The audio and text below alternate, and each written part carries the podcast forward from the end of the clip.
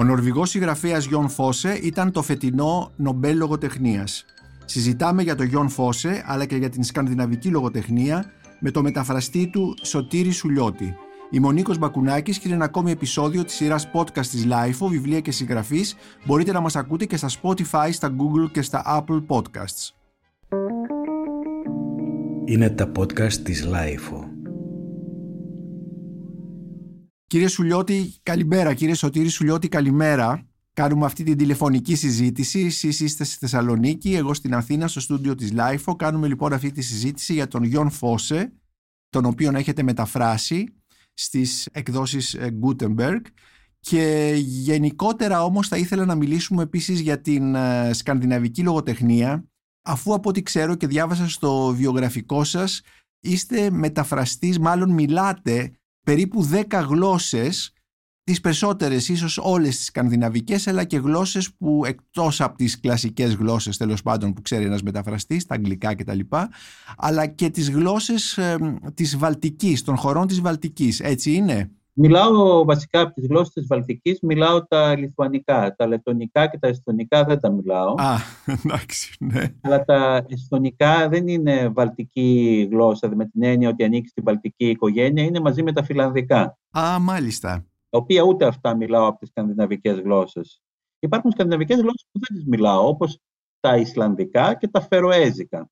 Τα Φεροέζικα, δηλαδή τα νησιά Φερόες της Σκοτίας, ε; Όχι, δεν είναι της Σκοτίας, ε, ανήκουν διοικητικά στη Δανία, αλλά έχουν αυτονομία και έχουν μια δική τους αρχαία σκανδιναβική γλώσσα, ναι. είναι 50.000 ε, λαού, που μοιάζει με τα Ισλανδικά. Μάλιστα. Επομένως από τις σκανδιναβικές γλώσσες ε, υποθέτω ότι μιλάτε τα δανεικά γιατί από ό,τι ξέρω είστε και έχετε και τη δανέζικη υπηκότητα έτσι δεν είναι; Και μεταφράζετε από τα ελληνικά προς τα δανεικά αλλά και από τα δανεικά προς τα ελληνικά έτσι δεν είναι; Ναι, ναι. Και φαντάζομαι ότι μεταφράζετε, ξέρετε, μιλάτε και τα νορβηγικά αφού μεταφράζετε και το Γιώργο Φώσε και τα σουηδικά και τα Σουηδικά, ναι. Μάλιστα.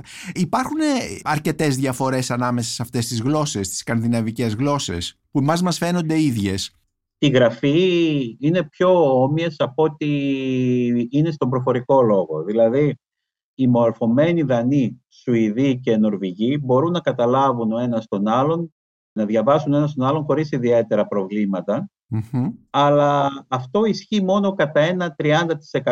Υπάρχουν και πολλές διαφορές, ειδικά μεταξύ Σουηδικών από τη μια και Νορβηγικών και Δανικών από την άλλη στη γραπτή γλώσσα, αλλά επίσης και στην προφορά μεταξύ Νορβηγικών και Σουηδικών από τη μια και από την άλλη, όχι, συγγνώμη, ναι, Νορβηγικών και Σουηδικών από τη μια και από την άλλη Δανικών. Τα Δανικά είναι πιο επίπεδη γλώσσα, ενώ τα Σουηδικά και τα Νορβηγικά είναι πιο τραγουδιστά. Και επίσης συμβαίνει και το εξής, ότι όσο όμοιες και αν είναι οι γλώσσες, αν μένεις σε χωριστά κράτη, τη γλώσσα του ενός κράτους την καταλαβαίνουν μόνο αυτοί που μένουν δίπλα. Όσοι μένουν πιο μακριά δεν την καταλαβαίνουν. Όταν λέτε πιο μακριά δηλαδή; Οι Σουηδοί που μένουν στο Μάλμε που συνορεύει με την Κοπενχάγη καταλαβαίνουν δανεικά. Mm-hmm. Όπως και οι Δανείοι της Κοπενχάγης καταλαβαίνουν Σουηδικά. Αλλά οι Σουηδοί της Στοκχόλμης δεν καταλαβαίνουν δανεικά. Επομένως ε, τα σκανδιναβικά δεν είναι ένας ενιαίος κόσμος ε, όπως νομίζουμε εμείς οι απ' έξω και οι μακρινοί αλλά είναι όλη αυτή η ποικιλία τέλος πάντων προφορών ήχου γιατί μας είπατε ότι τα δανέζικα είναι επίπεδα ενώ τα σουηδικά και τα νερβογικά είναι πιο τραγουδιστά και διαλέκτων θα έλεγα. Ο Φώσε, ο Γιον Φώσε στη συγκεκριμένη περίπτωση σε τι νορβηγικά γράφει; Γράφει στα Νιουνόρσκ, τα νεονορβηγικά ναι. τα οποία είναι πιο αρχαία νορβηγική γλώσσα. Παρόλο το νέο νορβηγικά είναι Γιατί υπάρχουν στην Νορβηγία δύο γλώσσες. Τα Bukmol μοιάζουν πολύ με τα δανέζικα στη γραφή, είναι προϊόν της δανεικής απεικιοκρατίας, γιατί η Νορβηγία κάποτε ανήκε στη Δανία. Ποια εποχή; Και μετά είναι τα Νινόρφ, τα νεονορβηγικά, τα οποία είναι δεύτερη επίσημη γλώσσα και τα προωθούν πάρα πολύ. Γιατί, γιατί τα προωθούν πάρα πολύ; Γιατί θεωρούνται πιο γνήσια νορβηγικά, ναι. πιο καθαρά νορβηγικά και είναι αγαπητά στην ποίηση. Μάλιστα. Έχει σχέση μήπως η γλώσσα αυτή και με κάποιο είδος ταυτότητας έθνους και τα λοιπά, νορβηγικού έθνους; Αναμφίβολα, Είναι σε συγγένεια, ας πούμε, είναι πιο κοντά με τα Ισλανδικά. Ναι. και τα Φεροέζικα, δεν έχει τις κλίσεις που έχουν οι Ισλανδοί, παρόλα αυτά έχει τρία γέννη, όπως τα ελληνικά, ενώ οι, τα Μπουκμόλ, όπως και τα Σουηδικά και τα Νορβηγικά, έχουν δύο γέννη. δηλαδή το αρσενικοθήλικο μαζί, ναι. το κοινό γένος και το ουδέτερο. Και αυτή η γλώσσα, τα νέο, νεορβηγικά που είναι όμως όπως μας λέτε τα πάλαιο νορβηγικά είναι κατανοητή από τον ε, διδάσκεται στα σχολεία, την, μπορεί να την καταλάβει ένας ε, μέσος Νορβηγός; Επειδή ακριβώς διδάσκεται στα σχολεία και την προωθούν πάρα πολύ, ναι, όλοι την καταλαβαινουν αλλά πιστεύω ότι την καταλαβαίνουν με τον ίδιο τρόπο όπως κάποτε, ας πούμε, στην ε, Σοβιετική Ένωση μάθαιναν όλοι Ρώσικα. Μάλιστα. Είναι δηλαδή ένα είδος, ναι, ένα είδος lingua franca των Νορβηγών, ας πούμε. Όχι ακριβώς lingua franca, Ναι. αλλά κάτι που πρέπει να το μάθεις, ας πούμε. Αν δεν την, μα- δεν την ε, μαθαίναν στο σχολείο, πιστεύω ότι πολλοί δεν θα την καταλάβαιναν. Στην καθημερινότητα, στους δρόμους δηλαδή του Όσλο και τα λοιπά και των άλλων πόλεων, ποια είναι η γλώσσα που μιλιέται; Κυρίως είναι τα μπουκμόλ, αλλά και πάλι επειδή οι Νορβηγοί έχουν πάρα πολλές διαλέκτους, Ναι. να φανταστείτε ότι υπάρχουν ε, στο ένα χωριό μιλάνε μία διάλεκτο και σε ένα διπλανό χωριό άλλη. Συμβαίνει και αυτό. Είναι- Υπάρχει κατανόηση, αλληλοκατα... αμοιβαία κατανόηση πια, όταν ο ένας μιλάει μία διάλεκτο και ο άλλος. Είναι... Πόσο διαφέρουν αυτές οι διάλεκτοι; Κάποιες διαφέρουν πολύ, αν και όταν μου μιλάνε εμένα προσπαθούν να μιλήσουν πιο πολύ τα ουδέτερα νορβηγικά. Όταν μιλάνε πάλι μεταξύ τους, Μμμ. προσπαθούν πάλι να κατανοήσουν ο ένας τον άλλον, οπότε είναι πολύ δύσκολο να καταλάβει κανείς ποια γλώσσα ακριβώς μιλιέται. Όταν ή- ένας καθηγητής μου στο Πανεπιστήμιο της Κοπενχάγης, Νορβηγός, είχε πει το εξής ριζοσπαστικό, νορβηγική γλώσσα δεν υπάρχει. Ναι. Δηλαδή, αυτό σημαίνει ότι ο καθένας μιλάει αυτό που ξέρει και κάπως τα βρίσκουν και καταλαβαίνουν ο ένας τον άλλον. Μάλιστα. Παρ' όλα αυτά, η Νορβηγία αυτή τη στιγμή θεωρείται μία, εκτός από μία μεγάλη οικονομική δύναμη, ίσως νομίζω ότι είναι από τις πλουσιότερες κοινωνίες στην Ευρώπη, θεωρείται και μία μ, λογοτεχνική δύναμη, θα έλεγα, και μάλιστα το περίφημο Νόρλα, το Ινστιτούτο που προωθεί την νορβηγική λογοτεχνία, είναι ίσως από τα πιο ισχυρά στον κόσμο και α, αυτά που είναι πολύ καλά πρικοδοτημένα, οικονομικά εννοώ για την προώθηση της ε, νορβηγικής λογοτεχνίας η οποία γράφεται στα νέα νορβηγικά, σε ποια νορβηγικά κυρίως, η πλειοψηφία δηλαδή των λογοτεχνικών έργων σε τι γλώσσα είναι γραμμένη; Θα έλεγα στα bookmall, Ναι, ειδικά η πεζογραφία, αλλά υπάρχουν πάρα πολύ μεγάλοι και της πεζογραφίας, όπως και ο Φώσε και ο Τάργε Ιβέσος που θα μεταφράσω για τις εκδόσεις Καστανιώτη. ο οποίος είναι ποιητής, Όχι, είναι πεζογράφος, πεζογράφος. Μμμ. που γράφουν στα νεονορβηγικά. Οι δε ποιητές προτιμούν κατά την πλειοψηφία τους τα νεονορβηγικά. Το περίφημο Nordic Noir, τα αστυνομικά μυθιστορήματα, τα νορβηγικά, σε τι γλώσσα είναι γραμμένα; Bookmall. Μάλιστα. γιατί, Γιατί, προφ- στοχεύουν σε ένα μεγαλύτερο, πιο ε- ευρύ κοινό και επειδή στοχεύουν σε διεθνή μετάφραση και διεθνή προώθηση, είναι πιο εύκολο να μεταφραστεί κάτι από τα bookmall παρά τα New Norse. εσείς μεταφράζετε και από τις δύο γλώσσες; Ναι, ναι. Μάλιστα. Στην Ελλάδα αυτή η αστυνομική ας πούμε το Nordic Noir έχει μεγάλη επιτυχία όπως και σε όλο τον κόσμο άλλωστε.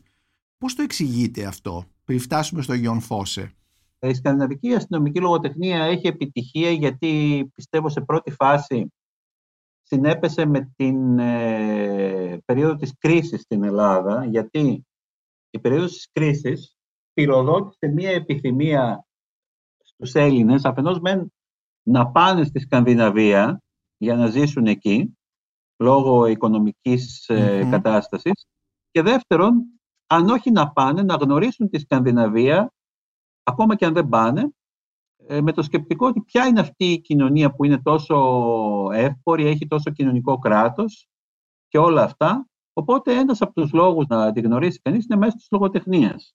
Αλλά επίσης, ως προς την ίδια την αστυνομική λογοτεχνία της Σκανδιναβίας, η δημοφιλία της οφείλεται και στο γεγονός ότι είναι πιο ψυχογραφική, δεν είναι τόσο action film, όπως Ναι. ε, σκοτώνονται 5-10, ας πούμε, όπως η Αμερικάνικη. Την έκανε πιο δημοφιλή στην Ελλάδα και στον κόσμο. Και στον κόσμο, και στον κόσμο.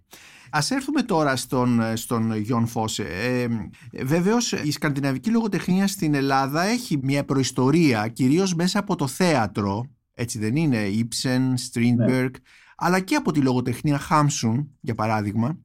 Ο Γιον Φώσε τον, είναι περισσότερο γνωστός ως θεατρικός συγγραφέας και στην Ελλάδα ως θεατρικό συγγραφέα τον πρωτογνωρίσαμε εδώ και αρκετά χρόνια από το θέατρο Αμόρα του Γιάννη Χουβαρδά και από άλλους χώρους του θεάτρου και δεν τον ξέραμε σχεδόν καθόλου ως πεζογράφο.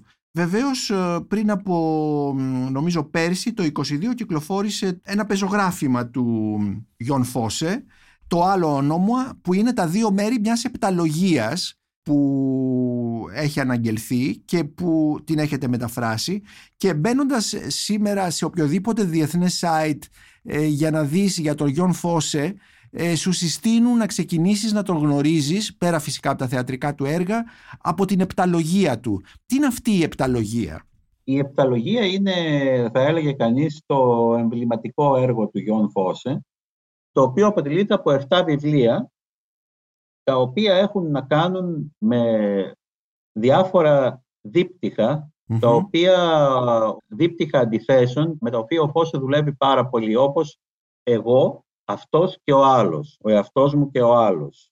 Γιατί το όνομα που έχει να κάνει με εμένα και τον άλλον. Ναι, σας διακόπτω εδώ, ο ήρωας είναι ένας ζωγράφος, ο οποίος λέγεται Άσλε και ο οποίος συνδέεται με έναν εντός εισαγωγικών ή και εκτός εισαγωγικών το συνδέεται με έναν άλλον ζωγράφο, ο οποίος λέγεται και αυτός Άσλε.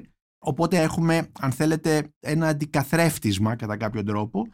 Και, και αυτοί οι δύο Άσλε μοιράζονται μεταξύ τους ε, σκέψεις, αισθήματα, απόψεις και τα λοιπά για την καθημερινή ζωή, την τέχνη, το Θεό, τον έρωτα, το χρόνο, και τον αλκοολισμό που φαίνεται ότι είναι ένα πολύ σημαντικό θέμα για την Σκανδιναβία.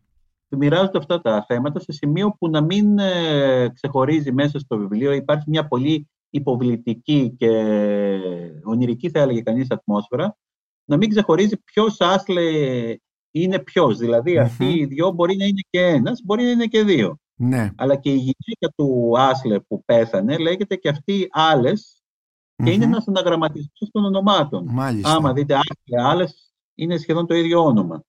Επομένως, είναι, είναι η εκδοχή ενός εγώ, μιας ταυτότητας, έτσι δεν είναι; Πολλές ε, ναι, εκδοχές. Αυτό, αυτό φαίνεται και από τους τίτλους των επόμενων βιβλίων που λέγεται μετά το άλλο όνομα έχουμε το Εγώ είμαι ένας άλλος. Ναι. Το ένα καινούριο όνομα, τα οποία θα μεταφράσω στο εγγύς μέλλον για τις εκδόσεις Gutenberg. Και είναι η συνέχεια της επταλογίας. Ναι. Δηλαδή η επταλογία θα εκδοθεί όλη στα ελληνικά, θα εκδοθεί ολόκληρη; Ακριβώς. Μάλιστα, ωραία. Και αυτό το, το άλλο όνομα, η επταλογία, μπορούμε να το χαρακτηρίσουμε, υπάρχει πλοκή, υπάρχει δράση, υπάρχει... είναι περισσότερο ένα, ένα μυθιστόρημα ιδεών, ας πούμε; Υπάρχει κάποια δράση, αλλά η δράση είναι αφενός με πολύ καθημερινά γεγονότα, τα οποία αποκτούν μέσα στο έργο, θα έλεγε κανείς, υπερφυσική διάσταση, όπως το να πάει κανείς σπίτι του μέσα στη χιονοθύελα ή να, να πάει να πιάσει ένα δωμάτιο ξενοδοχείου ή να γυρίσει σπίτι του και να κάτσει κοντά στη φωτιά.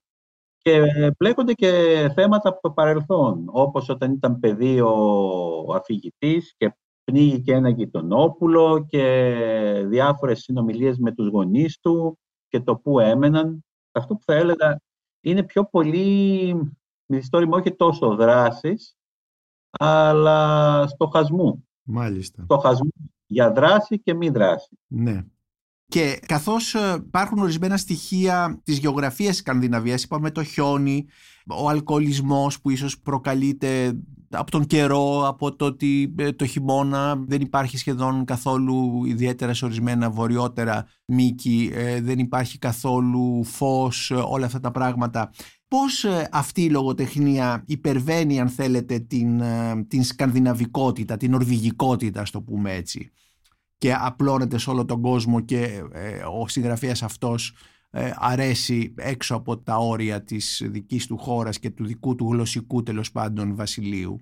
Ο συγκεκριμένος συγγραφέας υπερβαίνει τα όρια της Σκανδιναβίας, αν και κατά τη γνώμη μου γράφει με πάρα πολύ σκανδιναβικό τρόπο, πολύ σκανδιναβικά μοτίβα, επειδή ακριβώς πίσω από το σκανδιναβικό τονίζεται το πανανθρώπινο. Μάλιστα. Και αυτό πιστεύω ότι χαρακτηρίζει γενικότερα τη σκανδιναβική λογοτεχνία, όχι μόνο την νορβηγική και τη δανική ναι. και τη σουηδική, γιατί ο, ο προσανατολισμός τους είναι περισσότερο ανθρωποκεντρικός και όχι Το έθνος, ε, δηλαδή τα εθνικά χαρακτηριστικά όπως ο καιρός, ο αλκοολισμός κτλ. είναι ένα εργαλείο για να εκφραστεί το ανθρώπινο. Αυτό που ψάχνουν να βρούνε, που πραγματεύονται, είναι τα γενικότερα θέματα της ανθρώπινης ζωής και δράσης. Ο θάνατος, η αγάπη, η φιλία, ο έρωτας, η κοινωνία. Στην Νορβηγία, μάλιστα και τη Σουηδία, το αλκοόλ έχει μονοπόλιο, στο αλκοόλ έχει μονοπόλιο το κράτος, επειδή ακριβώς υπάρχει πολύς αλκοολισμός, ούτως ώστε λόγω υψηλής φορολόγησης να αποτρέπεται ο κόσμος να πίνει. Αλλά δεν ξέρω κατά πόσο αυτό βοηθάει. Βέβαια στην, στην εποχή της ποτοαπαγόρευσης στην Αμερική έχουμε φαινόμενα αλκοολισμού έκρηξη των φαινομένων αυτών όπως ξέρουμε από την ιστορία. Ε, φαντάζομαι ότι όπου υπάρχει απαγόρευση υπάρχει και η, η απαγόρευση ακόμη και αν είναι μια απαγόρευση που την προκαλούν οι υψηλές τιμές και ο υψηλός φόρος ε, φαντάζομαι ότι και αυτό θα οδηγήσει αντίθετα αποτελέσματα. Αν είναι κάτι ακριβό, ακόμα και αν το θέλεις, θα το πάρεις. Τον έχετε γνωρίσει τον Γιον Φως, ε, κύριε Σουλιώτη; Προσωπικά όχι, δεν έχουμε συναντηθεί ποτέ, ναι. απλά έχουμε ανταλλάξει κάποια ηλεκτρονικά μηνύματα. Είναι ένας πολύ ευπροσίγουρος άνθρωπος, απαντάει αμέσως. Ναι. Από αυτά τα, αυτές τις λίγες ηλεκτρονικές συζητήσεις που είχαμε, εξηγεί τα πάντα, ό,τι του ζητήσεις.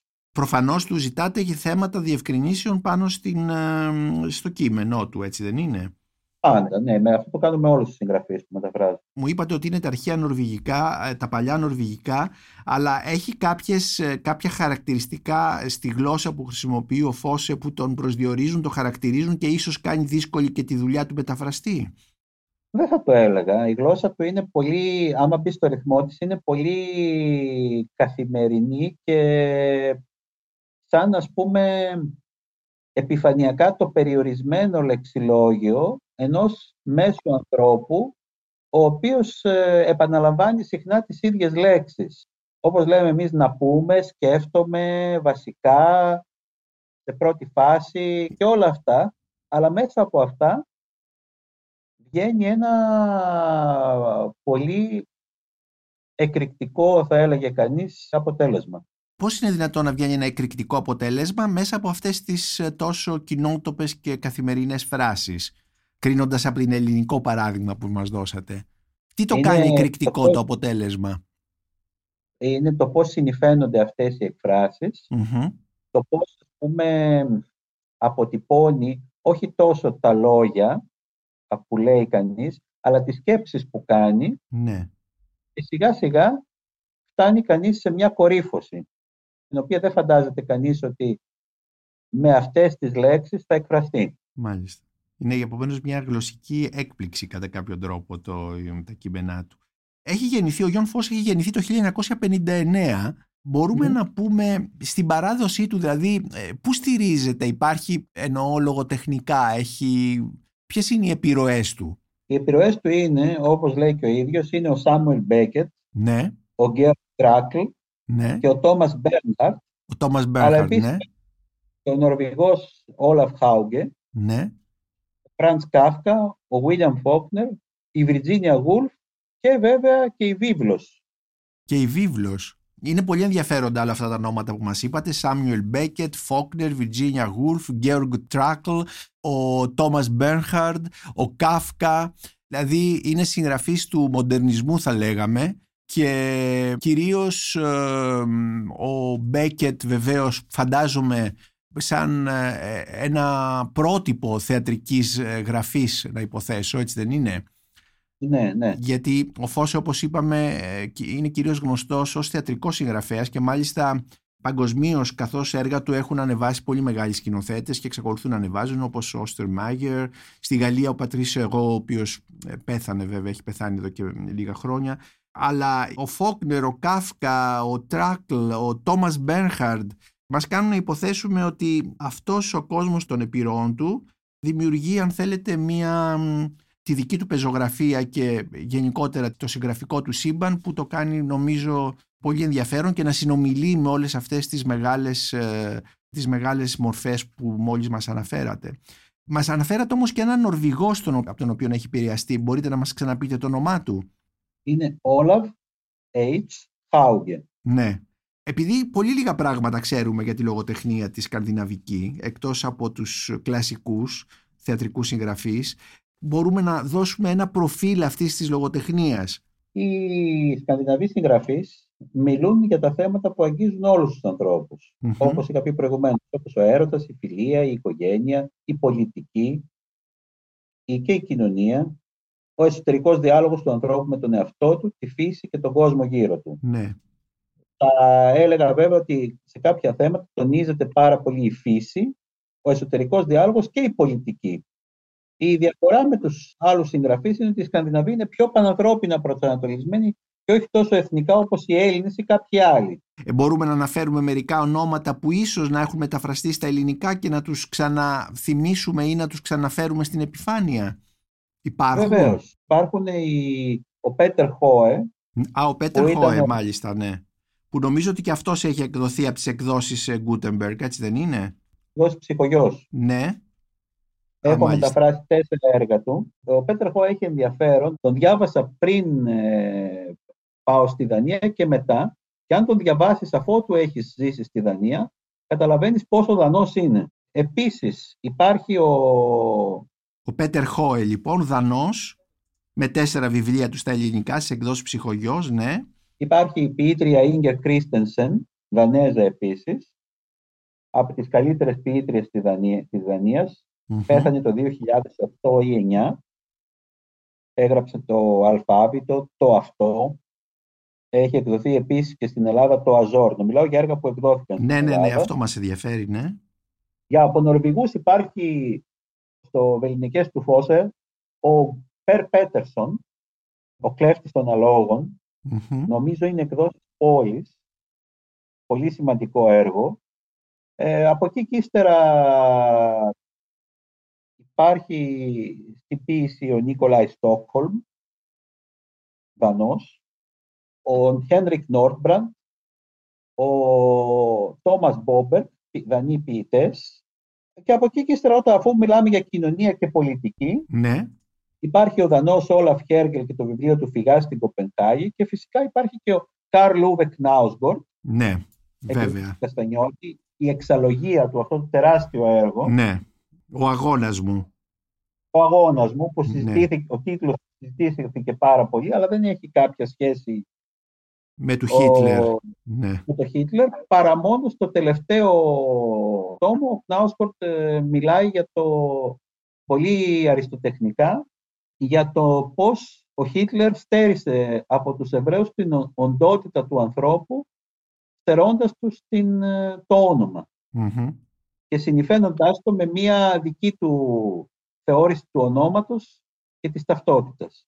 Ο Κνάουσγκορντ, όπως και το Nordic Noir, είναι ουσιαστικά ο Κνάουσγκορντ ως ένας ε, συγγραφέας και το Nordic Noir ως ένα είδος, είναι τα είδη και ο συγγραφέας που έβαλαν πάλι την νορβηγική λογοτεχνία, νομίζω, με μια ορμή στην διεθνή σκηνή, έτσι δεν είναι; Ναι, είναι, ε, ο Κνάουσγκορντ βέβαια δεν είναι Nordic Noir. Όχι βέβαια. Λέω ο Κνάουγκορντ, ο Κνάουγκορντ, το έργο του Κνάουγκορντ, η εξαλογία του, αλλά και το Nordic Noir ως είδος, βάλαν πάλι την, ε, φέραν στην επιφάνεια από την ε, νορβηγική λογοτεχνία. Ναι. Διαβάζουν οι, οι Σκανδιναβοί. Πάρα πολύ. Ναι. Έχουν και τέλειες βιβλιοθήκες. Ναι. Οι δανεικές τους βιβλιοθήκες έχουν ένα βιβλίο το αργότερο ένα μήνα αφού του εκδοθεί. Ναι. Δανειστικές βιβλιοθήκες να υποθέσω. Ναι, ναι. Επομένως είναι, είναι έθνη που διαβάζουν, είναι αναγνώστες. Ναι, είναι αρκετά αναγνώστες. Δηλαδή, βέβαια, άμα μιλήσετε βέβαια με τους ίδιους, θα πούνε πάντα ότι ο κόσμος δεν διαβάζει και όλα αυτά και τα ναι, λοιπά. Ναι. Αλλά Συγκρίνοντάς τους, βέβαια, ναι. Γενικά πιστεύω ότι διαβάζουν πολύ. Παρέλειψα να πω κάποια, ακόμα κάποια έργα, όπως ο... υπάρχει ένας νορβηγός συγγραφέας, ο Γκάιρ Γκούλιξεν. Γκούλιξεν. Αλλά και ο Ντάκ Σούλστατ, ο οποίος λέγανε ότι θα μπορούσε και αυτός να προταθεί για νομπελ εκδόσεις Ποταμός. Τα έργα του είναι, που έχουν μεταφραστεί είναι ο Άρμαντ Β και Δημοσύνη και Αξιοπρέπεια. Μας είπατε ήδη αρκετά ονόματα. Πέτερ Χόε, Ίγκε Κρίστενσεν, Πέτερ Πέτερσον, Γκούλιξεν, Περ Πέτερσον, Περ Πέτερσον, ο Νικολάη Στόχολμ κτλ. Που επομένως ένας Έλληνας αναγνώστης, αν θέλει να, να μάθει ε, να δει την ε, σκανδιναβική λογοτεχνία έχει αρκετούς τίτλους που μπορεί να δει, έτσι δεν είναι; Ο Φώσε, από ό,τι διαβάζω, ε, ζει σε, κάποιο, σε μια κατοικία που του παραχωρεί ο βασιλιάς της Νορβηγίας. Και αυτό είναι μια παράδοση στην Νορβηγία ο βασιλιάς να παραχωρεί ένα, ένα σπίτι, μια κατοικία σε κάποια σημαντική προσωπικότητα της χώρας του. Αυτό δείχνει βέβαια και το κοινωνικό στάτους που έχει ένας συγγραφέας, ένας καλλιτέχνης σε αυτές τις χώρες. Δηλαδή είναι αδιανόητο να σκεφτούμε ότι εδώ ο, ο πρόεδρος της Δημοκρατίας ή ο πρωθυπουργός θα παραχωρήσει ας πούμε ε, μια κατοικία που ανήκει στο κράτος εγώ στον Τίτο Πατρίκιο να πω τώρα ένα όνομα ή ε, σε έναν μεγάλο συγγραφέα ή σε έναν μεγάλο καλλιτέχνη. Ποιο είναι το στάτους λοιπόν του, του συγγραφέα σε αυτές τις χώρες; Το στάτους του συγγραφέα και του λογοτέχνη είναι αναμφίβολα πάρα πολύ υψηλό, κατά πολύ υψηλότερο από ό,τι στην Ελλάδα. Mm-hmm. Οι Σκανδιναβοί λογοτέχνες ως επιτοπλίστων έχουν την πολυτέλεια να ζουν από την ιδιότητά τους ως συγγραφείς. Ναι. Χάρη στις υποτροφίες που παίρνουν από το κράτος και τις παράπλευρες δραστηριότητές τους που έχουν να κάνουν με τη συγγραφή, όπως διαλέξεις κλπ. Οι οποίες πληρώνονται, να υποθέσω. Ναι, ναι. ναι. Η μία διάλεξη, ας πούμε, στη Δανία είναι 700 ευρώ. Μάλιστα. Οι υποτροφίες που παίρνουν έχουν και ισόβιες υποτροφίες τριετής, μονοετής, ισόβιες. Για να μπορούν να γράψουν, δηλαδή να αφοσιωθούν στο γράψιμο. Ναι, είναι αδιανόητο αυτό για μας, όπου ο καλλιτέχνης εδώ είναι ένας παρείας και ποτέ δεν μπορεί να ζήσει ούτε από το έργο του, ούτε από τη δουλειά του. Ε, ακόμη και τα κρατικά βραβεία λογοτεχνίας, τα ποσά που δίνονται, το χρηματικό ποσό που είναι, είναι ευτελέστατο και πολλές φορές το κρατάει και η εφορία αν ο συγγραφέας χρωστάει ας πούμε τον φόρο του. Δηλαδή μπορούμε να πούμε ότι είναι μια κατάσταση ε, ναι. τραγικοκομική. Παρ' όλα αυτά έχουμε συγγραφείς που γράφουν και είναι εξαιρετικοί και αγαπητοί από το κοινό. Ε, εσείς κύριε Σουλιώτη ε, έχετε τη δανέζικη υπηκότητα, ζήσατε στη Δανία, πώς έχει γίνει αυτό; Πήγα για Εράσμους και Μάλιστα. έμεινα. Α, τόσο απλά. Και μείνατε εκεί λοιπόν. Έτσι 20 χρόνια στη Δανία. Μάλιστα. Και έτσι μεταφράζεται ε, και από τα ελληνικά προς τα δανεικά, αλλά και από τα δανεικά προς τα ελληνικά. Ναι, βεβαίως. Πόσο ε, εύκολο ή δύσκολο είναι αυτό, δηλαδή να μεταφράζεις ταυτόχρονα και από τις δύο γλώσσες; Για μένα είναι εύκολο επειδή έχω ζήσει εκεί. Έχω ζήσει και εκεί και, και εδώ. Mm-hmm. Δηλαδή, έχετε... τα δανεικά ναι. είναι για, για μένα σαν, δεύτερη, σαν μητρική μου γλώσσα. Mm-hmm. Αλλά πιστεύω ότι δεν μεταφράζω προς τα νορβηγικά, ούτε προς τα σουηδικά λογοτεχνία, μόνο κείμενα βιωτικού ενδιαφέροντος, όπως έγγραφα και τέτοια. Μάλιστα. Λογοτεχνία δεν θα μετέφραζα προς τα νορβηγικά. Γιατί δεν έχετε την εμπειρία της ζωής στη χώρα, στην Νορβηγία; Ακριβώς. Ναι, δεν την έχω. Δηλαδή, έχω πάει πολλές φορές στην Νορβηγία. Ναι και στην ε, Σουηδία, αλλά άλλο είναι να πας και να φύγεις μετά από λίγες μέρες και άλλο είναι να ζήσεις εκεί, να ζυμωθείς σε ναι. μια καθημερινότητα τοπική. Αυτό το έχω μόνο για τη Δανία. Ναι. Γι' αυτό και ποιητές όπως για παράδειγμα μεταφράζω, έχω, μεταφράζω αυτή τη στιγμή τον Τίτο Πατρίκιο στα δανεικά. Ναι. Δεν θα το έκανα στα νορβηγικά. Μάλιστα. Υπάρχει αντιστοιχεία. Μου είπατε ότι τα δανέζικα και τα σουηδικά ε, έχουν δύο γέννη. Ενώ τα νορβηγικά είναι τρία, έτσι δεν είναι, έτσι δεν μου είπατε στην... Τα νέο νορβηγικά. Τα νέο νορβηγικά, ναι. Υπάρχει αντιστοιχεία, μπορούμε να πούμε, ε, συντακτική στην... Ε, μιας που μεταφράζεται ποίηση αυτή τη στιγμή, τον Τίτο Πατρίκιο προς τα δανεικά, ανάμεσα στις γλώσσες, τι δύο, τη γλώσσα δηλαδή του Πατρίκιου, τα ελληνικά και τη γλώσσα στην οποία το μεταφράζεται. Άμα έχεις ζήσει εκεί, βρίσκεις Γιατί είχαμε και με τη Δανία, για παράδειγμα, είχαμε σε κάποια στιγμή είχαμε κοινό ιστορικό παρελθόν. Ναι. Όπως για παράδειγμα, είχαμε και εμείς κατοχή που περιγράφει ο Τίτος Πατρίκιος. Ναι. Και αυτοί ήταν Μάη του 68 Όποτε. Εμείς βέβαια δεν τον είχαμε τόσο, αλλά επηρεαστήκαμε. Ναι. Και πολιτικούς αναβρασμούς παρόμοιους με την Ελλάδα. Βέβαια αυτοί δεν είχαν χούντα. Ναι. Αλλά εντάξει, το ιστορικό περιβάλλον είναι λίγο πολύ το ίδιο. Είχαν πρόσφυγες από την Ελλάδα λόγω χούντας. Ναι. Ξέρουν και για το Θεοδωράκη και για την Ελλήνα. Είχαν και αυτοί τις διαδηλώσεις τους κατά της ελληνικής χούντας. Άλλωστε είχαμε και μια Δανέζα βασίλισσα. Ακριβώς. Την Άννα Ακριβώς. Μαρία. Και από την εποχή της Αμαλίας και του Όθωνα είχαμε δανούς πάστορες, τα ανάκτορα κτλ. Που... Πρίγκιπες, Πρίγκιπες, ε, ναι. τα πάντα. Ναι, επομένως υπάρχει μια σχέση τέτοια. Ε, για τους περισσότερους από εμάς, η Σκανδιναβία φαίνεται ιδανικές χώρες. Είναι έτσι; Οι σκανδιναβικές χώρες, δηλαδή χώρες ε, που είναι ανθρωποκεντρικές, όπου ο πολίτης είναι στο κέντρο της ε, διακυβέρνησης, ε, όπου τα πάντα γίνονται για να εξυπηρετήσουν τον πολίτη, όπου δεν υπάρχει εγκληματικότητα, όλα αυτά τα πράγματα και όπου είναι, οι άνθρωποι είναι ευτυχισμένοι. Ισχύει αυτό, είναι μια κατασκευή τέλος πάντων; Θα έλεγα και ναι και όχι, αλλά Ναι. πιο πολύ προς το ναι. Αυτοί που μείνανε από παλιά χρόνια, ήρθαν από παλιά χρόνια στη Σκανδιναβία, Μμμ. λένε ότι τώρα δεν είναι όπως παλιά, με το σκεπτικό ότι παλιά ήταν καλύτερα, Ναι. ήταν πιο εύκολο. Αλλά σε σύγκριση με το τώρα, ναι, είναι ακριβώς όπως τα λέτε. Άμα συγκρίνουμε Σκανδιναβία και Ελλάδα ή Σκανδιναβία και υπόλοιπο κόσμο, θα έλεγα ότι κατά ένα 90% ναι, είναι ακριβώς όπως το Ναι. λέτε. Η- Υπάρχει εξυπηρέτηση προς τον πολίτη, υπάρχουν κοινωνικά επιδόματα, κοινωνικές παροχές και ακόμα και ως προς τα προβλήματα της Σκανδιναβίας, όπως για, τουλάχιστον της Δανίας που ξέρω εγώ, το να βρεις σπίτι, που είναι να νοικιάσεις, Μμμ. και πάλι με τον ένα ή τον άλλο τρόπο όλοι κάπως βρίσκουν, ακόμα και αν κατέβεις ως αλεξιπτωτιστής από τον ουρανό. Οπότε πιστεύω ότι στο σύνολό της η Σκανδιναβία είναι μια κοινωνία ανθρωποκεντρική, στην οποία όλοι λίγο πολύ βρίσκουν το δρόμο τους. Ας μεταναστεύσουμε λοιπόν στη Σκανδιναβία. Όσοι μπορούμε. Κοιτάξτε, το να μεταναστεύσουμε, όποιος θέλει μπορεί να μεταναστεύσει, γιατί εκεί σε αντίθεση με εδώ υπάρχουν κάποιοι κανόνες τους οποίους αν εκπληρώσεις, βέβαια χρειάζεσαι και βοήθεια από φίλους και γνωστούς εκεί, αλλά οι φίλοι εκεί βρίσκονται. Ναι. Μπορείς να τα βγάλεις πέρα, ενώ εδώ δεν μπορείς εύκολα, αν μεταναστεύσεις από κάπου αλλού εδώ, δεν υπάρχουν σε πολλά σημεία κάποιοι κανόνες που Μμμ. μπορεί να, μπορείς να ακολουθήσεις. Δεν Μμ. ξέρεις τι σου γίνεται. Το θέμα είναι όμως να μπορέσουμε εμείς να φτιάξουμε μια κοινωνία όπως είναι εκεί, να τη φτιάξουμε εδώ. Ναι, δεν ξέρω αν αυτό γίνεται. Γιατί έχει σχέση και με την ε, ιστορία, με το πώς έχουν δημιουργηθεί και εξελίσσονται οι θεσμοί, με το πώς, με την πολιτική, με όλα αυτά τα πράγματα. Και με την ίδια την κοινωνία, τις βαθιές της νοοτροπίες, την παράδοσή της κτλ. Αυτό όμως είναι ένα άλλο θέμα.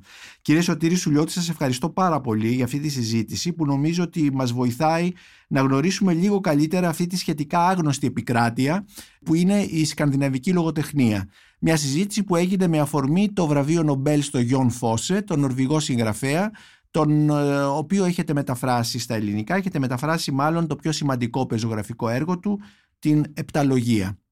Και εγώ σας ευχαριστώ πάρα πολύ που μου δώσετε την ευκαιρία να μιλήσω μαζί σας. Ευχαριστώ επίσης και τις εκδόσεις Gutenberg που με εμπιστεύτηκαν τη μετάφραση αυτού του σπουδαίου συγγραφέα και για την επταλογία που έχω μεταφράσει, το άλλο όνομα που έχω μεταφράσει και για τα υπόλοιπα δύο έργα που θα μεταφράσω στο μέλλον. Και πάλι ευχαριστούμε.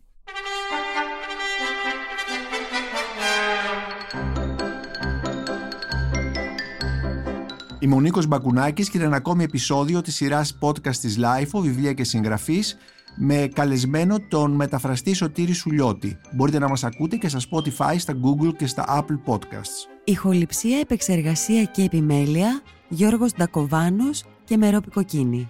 Ήταν μια παραγωγή της Lifeo. Είναι τα podcast της Lifeo.